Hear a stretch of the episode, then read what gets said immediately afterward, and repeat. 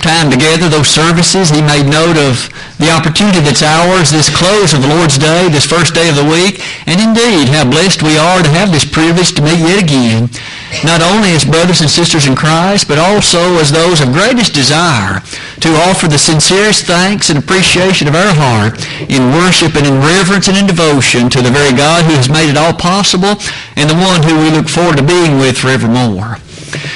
And tonight, as we come to yet another lesson in our series of studies on the book of Exodus, we come to the fourth of that particular set of series of lessons.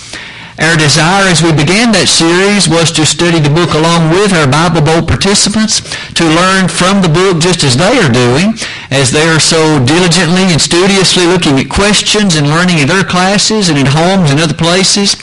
You and I are studying along with them as we complete puzzles, as we look at some of the lessons to be seen in these chapters of this second book of the Old Testament.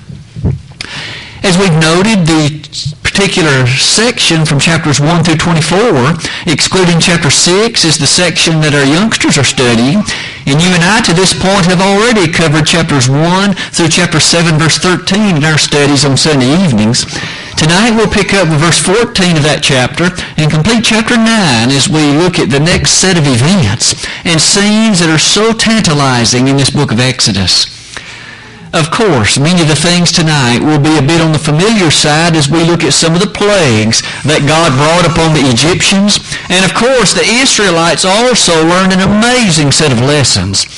We shall in fact look at a few of those things tonight as we ask, what might you and I learn still today about what occurred to them? And how might we implement those in our lives to help us be better servants to the Master today?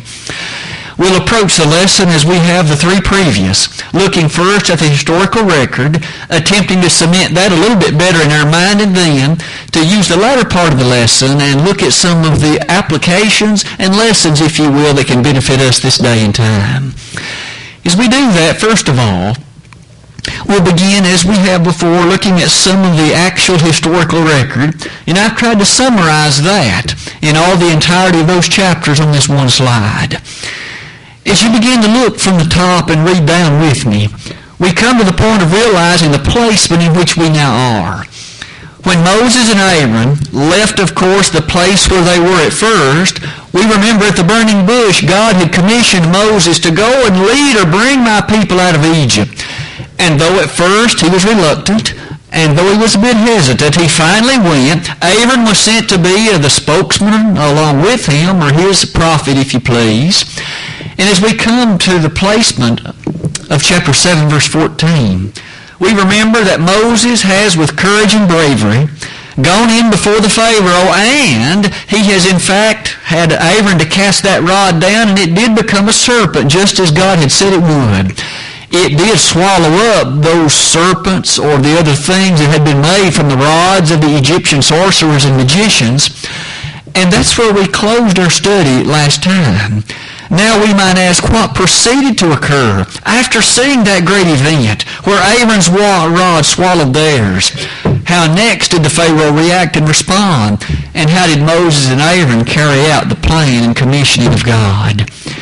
In some ways, that's where this particular slide begins. God had previously forewarned Moses.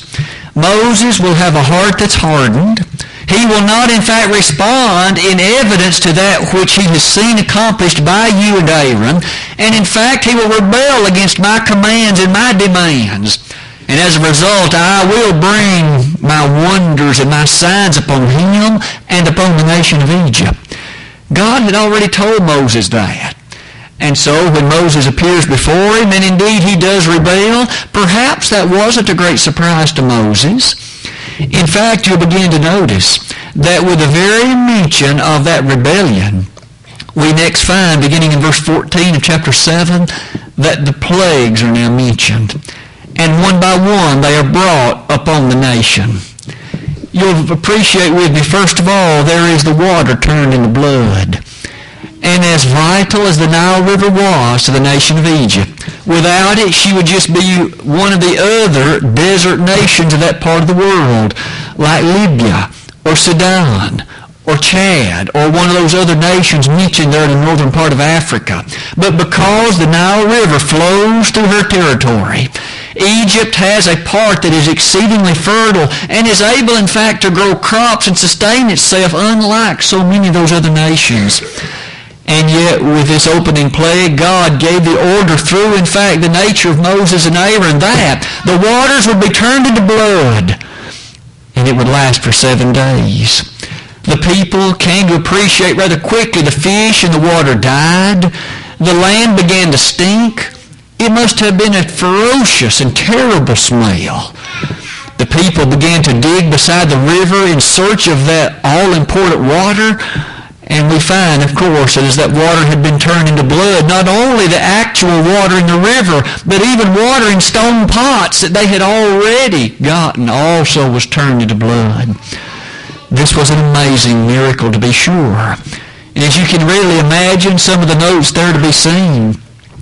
Not only was this a great physical lesson for the Pharaoh and the other peoples of Egypt, as well as the people of Israel too, but there was also the clear recognition that the various gods of the Egyptians were directly in front of these as being attacked.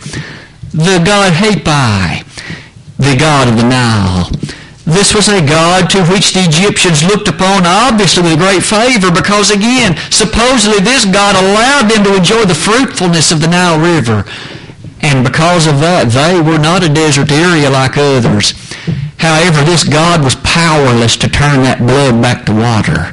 This God had no capability at all because she did not exist. This God, Goddess Hapi, you'll notice again, was directly attacked by the turning of the water to blood. But notice, also the reality of this, the Pharaoh didn't bend. He did not, in fact, suddenly agree to allow the people to leave. And so the second plague rather quickly comes upon the land. You'll notice it involved the frogs. This too was a direct attack upon one of the gods to which the Egyptians looked and turned, one of the gods that they gave great admonishment to. This was the god Heqet. This was the goddess of fertility. That is to say, one that made possible reproduction and one that allowed a growth in terms of population and peoples. And yet to this goddess, who by the way was shaped with the head of a frog, was directly attacked because notice, here was an instance where these frogs were so great in number that they became not only a nuisance, they became a great problem. But interestingly enough, this goddess Heqet was powerless to remove the frogs. They were not removed until Moses, with the power of God, made the decree that they would leave. Then and only then, again, we find the people piled them in heaps and the land stank because of it. We learn again that God is great and powerful and many lessons, no doubt, were taught by virtue of first the water to blood and then this occurrence of so many frogs. But yet again, the Pharaoh did not submit his will to that of God's decree, and in his rebellion, a third plague seemingly came rather quickly. As you can see, this third plague involved lice. As dust was cast upward by Moses, it became lice. That was a great, not only annoyance, but a great affliction upon the people. And as you can see, it too was an attack on one or more of the Egyptian gods. There was a great number of gods to which they turned their attention. Some Egyptologists have estimated the number to be upwards of a hundred. And yet, we notice that a few of the major ones were directly attacked by these plagues. And in the third place, we find the god Osiris, the god of agriculture, as well as Geb, notice the god of both earth and soil. If it's the case that the source of this lice was ultimately what, of course, the Scripture says it was, you might have thought that Geb would be able to reverse it or at least diminish it, but Geb could not. In fact, it was rather quickly learned by the sorcerers and Egyptians in Egypt that no matter which god to which they turned, they were unable to reduce or remove these plagues. It was only when Moses, through the power of God, affirmed they would leave that in fact they did so. Here we find that Geb, just like Osiris, just like Hapi, just like Heqet, all of them, not only were non-existent, but that lesson was to be drilled into the mind of the people of Israel, of course, but also the Egyptians were to understand that as well. The third plague came and went. And as the two previous to it, the Pharaoh did not submit still to God's decree. And we find the fourth plague also rather quickly arrives. You'll notice in it the plague of the flies as you and I ponder and think a bit about the character of those flies, the descriptions, though they are certainly few, seem to be descriptive of a kind of fly that's very different than the common house fly with which you and I are familiar today. You and I know this common black-looking house fly can be a bit annoying, but it doesn't ever seem to cause too much hurtfulness or pain. But I might invite you to think for a moment about some of the flies that we see on cattle that are grazing out in the field. Sometimes those flies can not only be irritating to cattle or horses or other such animals, we might well call them those kind of horse flies or sometimes dog flies, and their bite is painful. So much so it can really be rather irritating. It can even make one sick. It would appear from the description that is the kind of fly that was brought in great multitudes and hosts upon the nation here before us in Exodus. As you can see, it was an attack upon the God Khepri. And that, of course, was the God of beetles and flies. And isn't it amazing that no doubt as the people earnestly approached and prayed to this God, nothing happened in terms of, of the flies leaving. For that God, of course, was unable to do anything about it. That God, you see, didn't exist as you notice with the coming of that fourth plague, we readily now begin to see the great power of God unleashed upon the nation of Egypt. Unleashed in such a way that they would appreciate that their Pharaoh could not bring these things to leave.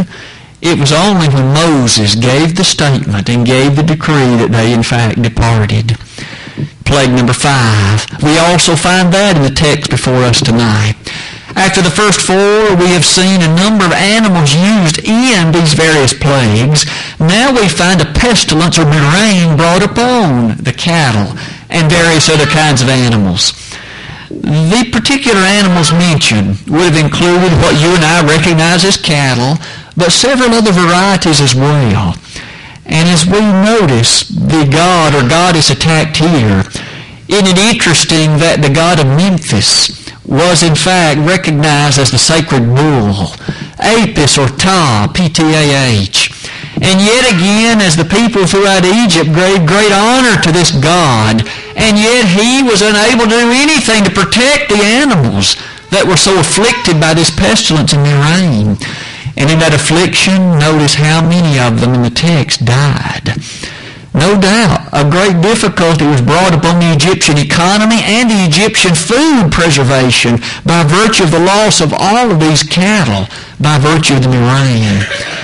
One more time, Pharaoh, though, did not submit. And neither did those who were his counselors advise him to do so. No wonder then plague number six stands directly before us. Now we come to one that directly attacks, of course, human beings as well as animals. Boils breaking forth with blains upon man and beast. And we find in the occurrence of these boils that of course the skin would be a very disgusting kind of situation as it would burst forth with these putrid sores and remember, as those ashes were cast into the air by Moses and Aaron, and it became these boils that burst forth with blains upon human beings as well as animals. What a great issue this was, illustrating the power and majesty and might of God, and how it ought to have brought them to realize the power behind it. But yet one more time, not only was the Pharaoh, not only were his magicians, but yet all others too were afflicted by these, with the exception, of course, of the Israelites. They were preserved, protected, and safeguarded from them. And amazingly enough, you can still notice that this was an attack upon at least one, if not more, of the various gods in Egypt. First of all, we might mention Imhotep, the physician god the one who you would have thought would have been able to heal and provide healing, but he wasn't able to do it. Furthermore, we could mention Thoth and Isis, gods of both magic and healing, as you give consideration to all of them, we have noted, have op- opportunity to note again the powerlessness that they had in terms of protecting, removing, and helping their people in any way. That brings us to the last one in the lesson text for tonight. Plague number seven.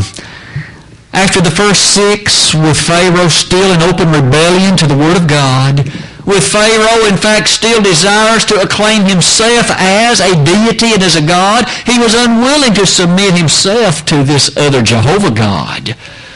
And one by one, these plagues have attempted to embed in his mind the reality of who was supreme, and it wasn't him.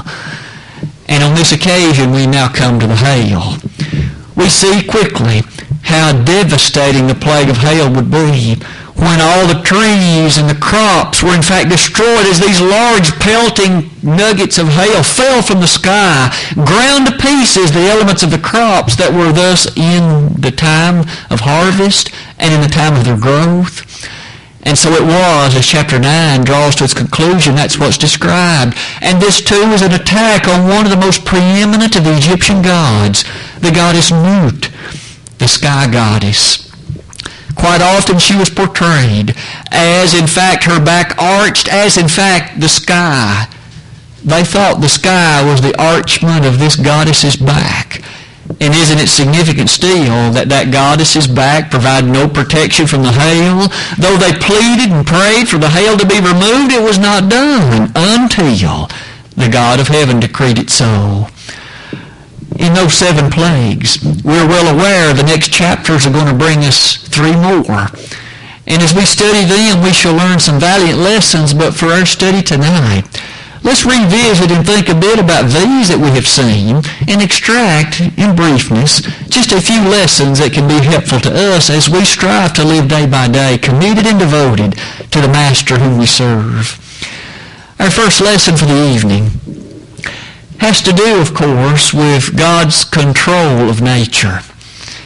It is interesting to think about the lessons that were supposed to have been learned by the Egyptians and by Pharaoh, and at the same time lessons that God's own people ought never to have forgotten, once embedded in their own minds as well. First of all, might we make use of a few of these plagues all at once. God's control of nature we are aware as we open the sacred pages of the Word of God that there are times that God does extraordinary things, like when he made the sun stand still in Joshua chapter 10. That was an occasion indeed truly amazing to even consider when the sun stood still for an entire day. But notice that God's control of the universe and all things in it, including earth and all of its cycles and all the things pertaining to it, leads us to see in these plagues that God here was able to use what one might have thought was ordinary things. And yet God used them to make plagues. Consider frogs. We each are aware of frogs. Perhaps in the summer months like this, we hear them often. We even see them crawling on our houses those tree frogs. As we drive beside the roadway out on a rainy night, we see them hop across. We perhaps don't give much thought to them. But suppose we give some thought to God suddenly increasing by a factor of a million the number of frogs in a square mile.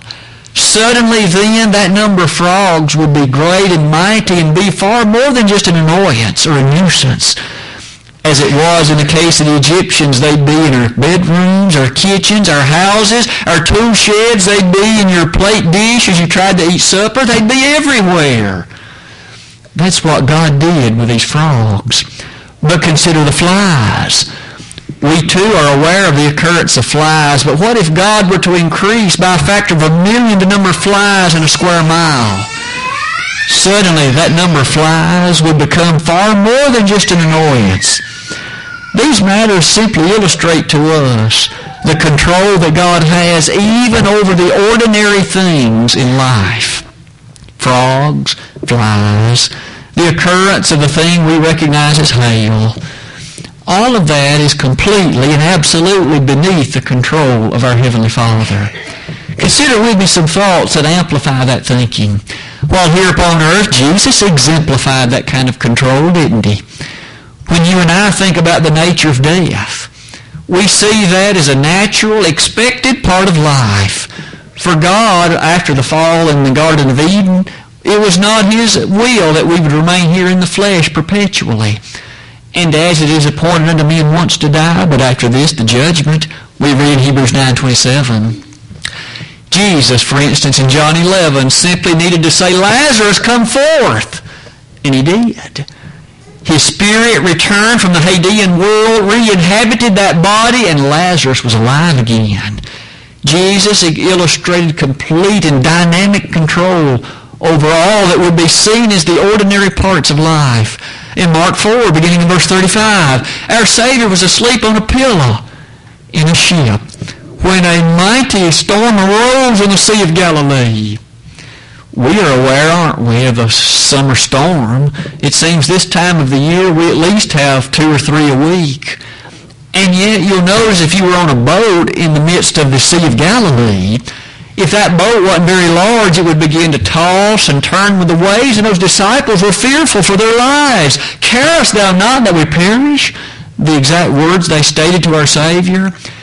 Jesus merely arose and said, Peace, be still. Three little words and the storm immediately left. You see, our God has complete control over all the features and aspects of the ordinary parts of, this, of, of our world. And might it not be in that way that we should be so thankful for the kind of regularness in the cycles of God's creation? Humanity is able to bumble and make messes of almost everything he touches. Give a person almost any opportunity and long enough and he will mess up what it is that's placed before him. For haven't we often noted that the way of man is not in himself? And yet we notice that the earth has been in its continuance now for around 6,000 years or more and it still turns on its axis once a day. It still circles the sun once a year. We still see the cycles of summer and winter continuing their patterns, and it has ever been so since the dawn of time. It's because God made it, and it's because he's in control of it. If any scientists were given control of it, the earth would have long since been destroyed. For man, though he thinks himself wise, and he thinks himself smart, he often is the height of folly and foolishness in what he attempts to do. Notice some passages that challenge us on matters like these. In Genesis 8.22, in the long ago, we recall after the great flood of Noah's day, therein it was said, While the earth remaineth, seed time and harvest, cold and heat, summer and winter, and day and night shall not cease. That was God's affirmation. And today it continues to be this way. Notice also in Acts 14:17, a lovely and challenging passage in which we find that Paul preached on that first missionary journey and very frankly said that it is God who gives us rain from heaven and fruitful seasons whereby we may thank God with joy and gladness. As often as we're mindful of the refreshing rain, it doesn't come by scientific happenstance or accident. It comes as the cycles of the things put in place by God continue onward. And it is He who makes these things for us and gives them to us as it is His will to do so. You'll notice furthermore in Psalm 104, beginning in verse 8, a somewhat lengthier reading. We not, will not read all the remainder of that chapter, but I would like to read just a few of the verses extolling and praising God's control over this natural world in which we live. Let me begin in verse 9. Thou hast set a bound that they may not pass over, that they turn not again to cover the earth. A reminiscence of the boundary, namely the sand that God has placed at the borders of the oceans and bodies of water. That's God's natural boundary. Verse 10, He sendeth the springs into the valleys which run among the hills. They give drink to every beast of the field. The wild asses quench their thirst. By them shall the fowls of the heaven have their habitation, which sing among the branches. He watereth the hills with, from the chambers. The earth is satisfied with the fruit of thy works. Speaking of God, he causeth the grass to grow for the cattle, and the herb for the service of man, that he may bring forth food out of the earth. We'll simply pause there to note whether it be the cattle of the field, the birds of the air, or the refreshing water that flows, who was it that provided it? In every instance it was God. And thus he remains in complete control even over the extraordinary and the ordinary ways described upon this earth. But perhaps a second lesson. In addition to these plagues reminding us of this, we learn also something great about Pharaoh's response to these plagues. In each instance, as we noted earlier, we noted that Pharaoh's heart was hardened, and he rebelled against God's commission and commandment. He refused to submit and to allow God's people to go and leave. Throughout the era of time, many have wondered about this hardening of Pharaoh's heart, and some have even made use of this passage as a direct statement to blaspheme God. Namely, that he purposefully hardened Pharaoh's heart and then punished him for having a hard heart. Now that would be an unfair God who, using his infinite power, calls someone to do something and then he turn around and punish them for doing that. Thus might we give a few moments reflection on the hardening of Pharaoh's heart. Might I ask you to consider these ideas? As the hardening of Pharaoh's heart is mentioned, there are several of the verses in Exodus that state that it was due to Pharaoh hardening his own heart. There are other verses in Exodus that assert that God hardened his heart. And there are a third group or classification in which it simply is said that his heart was hardened without making mention of who was the hardening agent. Thus, which is it? Did Pharaoh harden his heart? Did God harden the heart of Pharaoh? Or was it by some other means and mechanism? It would be good for us at this point to notice the following premise or principle. I have stated it, and upon stating it, then we will look at some verses or passages that give us examples of its usefulness. The premise reads as follows. It was not that unusual in ancient Greek and Hebrew, especially with their employment of various verb types, for the following to be true. Namely, that those active verbs were sometimes used to express not the actual doing of the thing, but rather the permission granted by one in the allowance of those things to be done.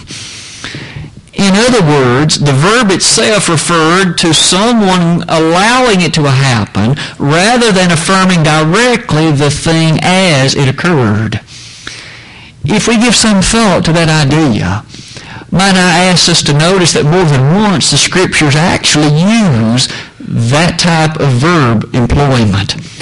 Consider these examples. And in each instance, we'll try to highlight the concept that we're asserting before us. First of all, in Jeremiah 4, verse 10, God, in the verse previous to this one, had expressly said that there was to be deceit in the people of Israel. That is to say, the people had fallen into deception. They were deceived. And then in the very next verse, it was Jeremiah who declared, Ah, Lord God, thou hast greatly deceived this people and Jerusalem. Now, what do you and I make of a statement like that? That God purposefully greatly deceived the ancient nation of Israel. That sounds a bit troubling, doesn't it? That God deceived them? That is to say, He misled them, He beguiled them, He deceived them. He led them into a pathway that was not good for them. We understand now more clearly what that means. It is not that God purposefully and directly deceived them. He allowed them to make their choices. The situation was put before them. God sent them prophets, but God didn't make them obey the prophets. The people had their own option, their own mind, and their own capability to choose. And by the employment of that verb in that case, God allowed them to make their own choice. They chose to walk the way of deception. And because of that, God did punish them. He punished them because they'd rejected Him. But consider yet another one in the very next set of major prophets in Ezekiel 14.9. One more time, this time deception is mentioned, and again it is said to be due to God. God, you have deceived the prophets. Question. Did God deceive purposefully by his misleading the prophets of ancient Israel? That is to say that he implanted in them words whereby upon their preaching they would mislead God's people. The prophet said so. What does that mean? Same employment of that ancient Hebrew verb form. It means that those prophets were beneath the control and character of their disposition to proclaim God's word. They could choose to proclaim a false doctrine. Thankfully, few of them that we have record of in the Old Testament made that choice. Some of them, however, did, like Hananiah in Jeremiah 26. Here was a man who directly stood before the people, shoulder to shoulder, as it were, with Jeremiah, but yet Hananiah was a false prophet.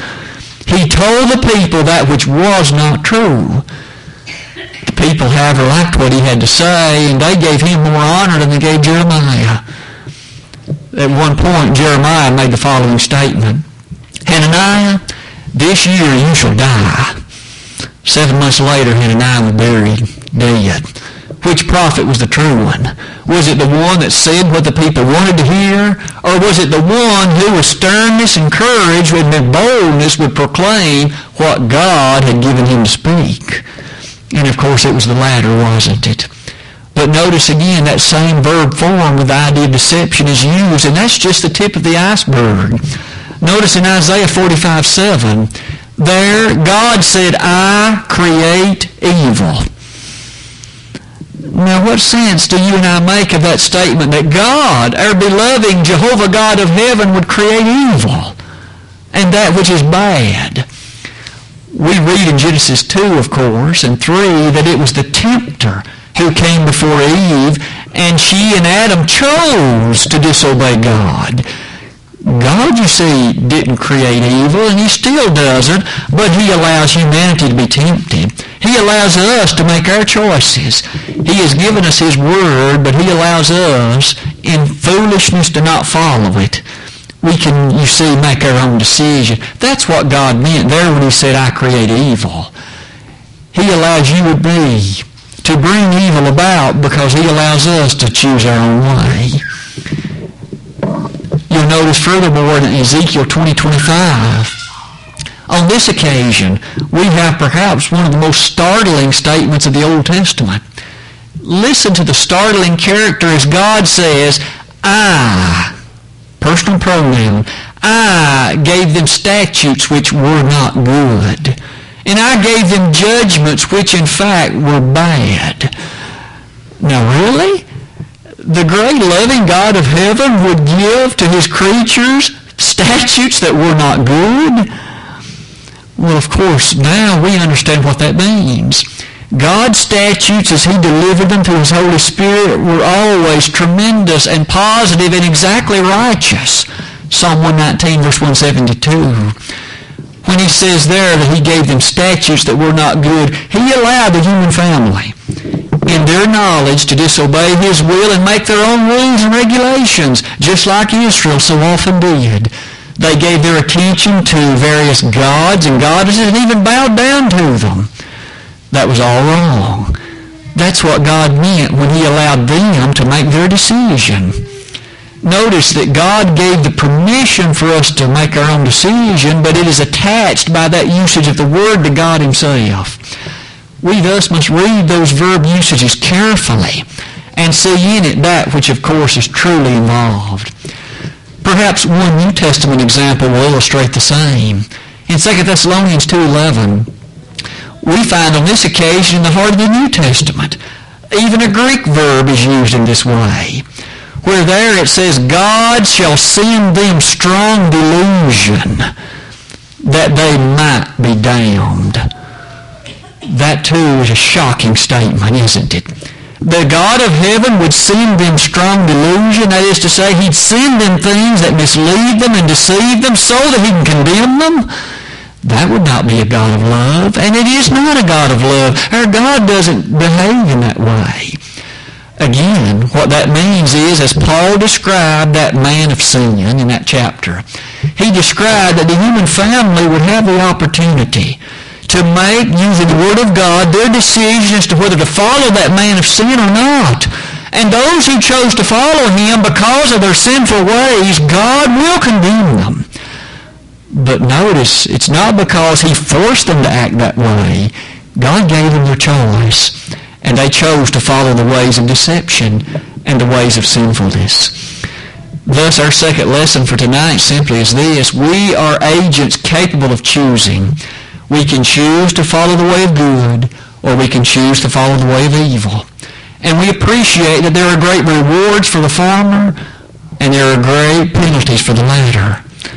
We must be ready to accept the consequences if we choose the latter, for they certainly will come. Perhaps finally in our lesson tonight, one last thing that we can take with us to help us from our study of these plagues.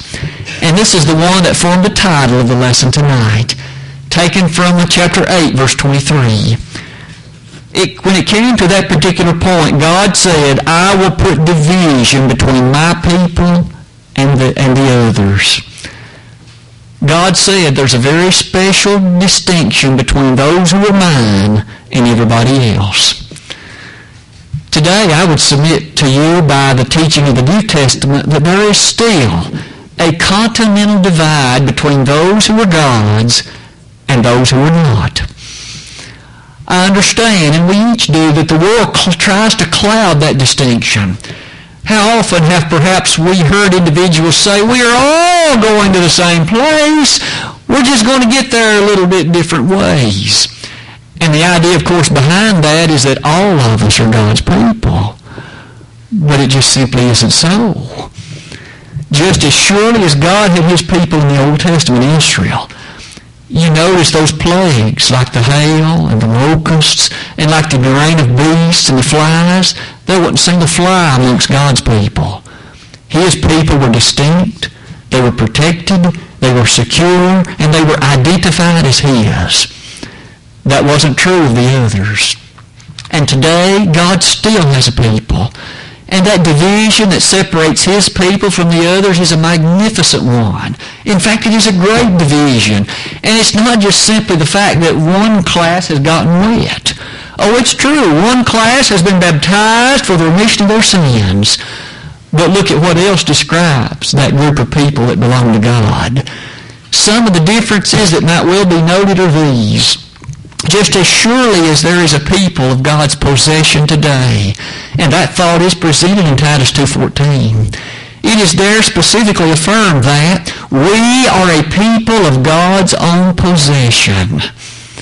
That means he owns us. We belong to him. We have been purchased for that organization, and we are a part of that reality. We're his people. Thus, we don't belong to those in the world. Our type of life is different than theirs. Whereas they walk in darkness, we walk in light. Whereas they have a heavenly father, do not have a heavenly father that they admire and honor, we do. Whereas they choose to follow other things in life that have nothing to do with forgiveness. We understand the need for forgiveness and rely day by day upon it. Just a few of the passages that might come to our mind. Ephesians 2.10, we are his workmanship. Notice Paul didn't say everybody is his workmanship. He said we are. We are his workmanship created in Christ Jesus unto good works. That describes you and me as Christians. Us, you and I who have been washed clean by the blood of the Lamb and who now walk in newness of life. Romans 6 verses 3 and 4 who in the words of Colossians 2 verses 12 and 13 are such that that old man has been put away upon its death. The realization of that thought challenges us to notice we're members of a kingdom. They are not members of that same kingdom. They're in Satan's kingdom. We're in God's kingdom. We understand the head of that kingdom to be Christ. They, of course, have not yet appreciated the thoroughness by obedience of that thought. And as you close that, consider the attribute of prayer that we enjoy that they don't have. You see, those who are not in the kingdom, those who are not God's people, nowhere, as I read the Bible, are they ever promised an attribute and the privilege of prayer. There's not a promise that God will hear them, John 9.31. There is not that attribute given. But you and I have it. May I ask each of us to think about how special it is to be then in God's possession of people. There is a division between us and them. I understand again how the world would like to cloud that and try to make it sound as if all are in his possession, but all are not. It's true that all should be.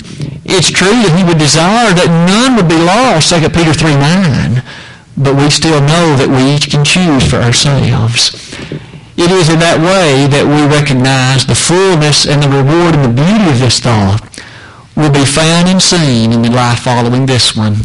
For those in God's kingdom, those possessed by him, have a perhaps a place that is beyond our ability to describe, to inhabit, and we look forward to that.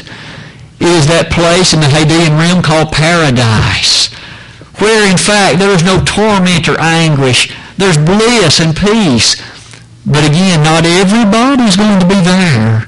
For there's another place of torment where the rich man found himself in Luke 16. May we suggest this very night that this division between peoples is significant. May we ever appreciate that it truly is a dr- dramatic division, and may we strive to always be on the right side of that division. In summary tonight, as we draw our lesson to its conclusion, we have seen seven of the plagues before us appear one by one as God illustrated his greatness. And as we've looked at each of these and the way that it was brought upon the people of Egypt, we notice that we've learned three great lessons.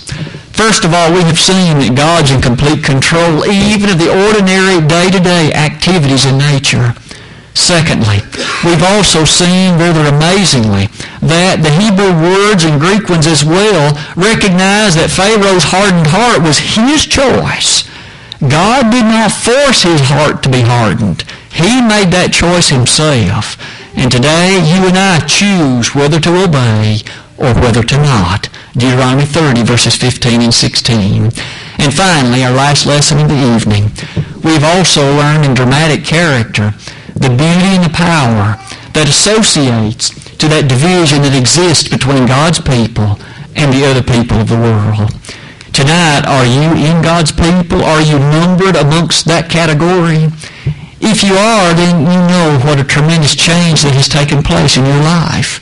But if you aren't a part of that number, don't delay, don't procrastinate, don't wait for a better day, for a better day will not come. If we could be of assistance tonight to you to become a child of God, let your heart be touched with what the Savior did for you and come in humility and in eagerness and obey the precious gospel of Jesus Christ. You need to believe with all your heart Jesus is the Son of God, repent of your sins, confess in an audible way the fact He is the Lord of your life and Son of God, and be immersed, covered, baptized, buried in water for the remission of your sins. If we could do that, we'd be honored to be a part of assistance if you have become a Christian but no longer are faithful, don't remain in that state of faithlessness, for you're lost in that current state, but come back to your first love. And if we could be of assistance by way of prayer, for strength, or for forgiveness of sin, let us know in what way we could help if you would while together we stand and while we sing.